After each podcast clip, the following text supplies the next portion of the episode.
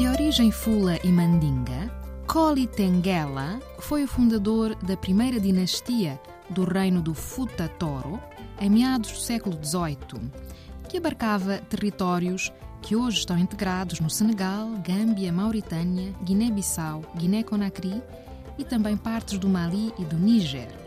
Koli Tengela ficou conhecido por ter unificado os fulas e por ter integrado diversos povos da Senegâmbia no reino do Futa Toro.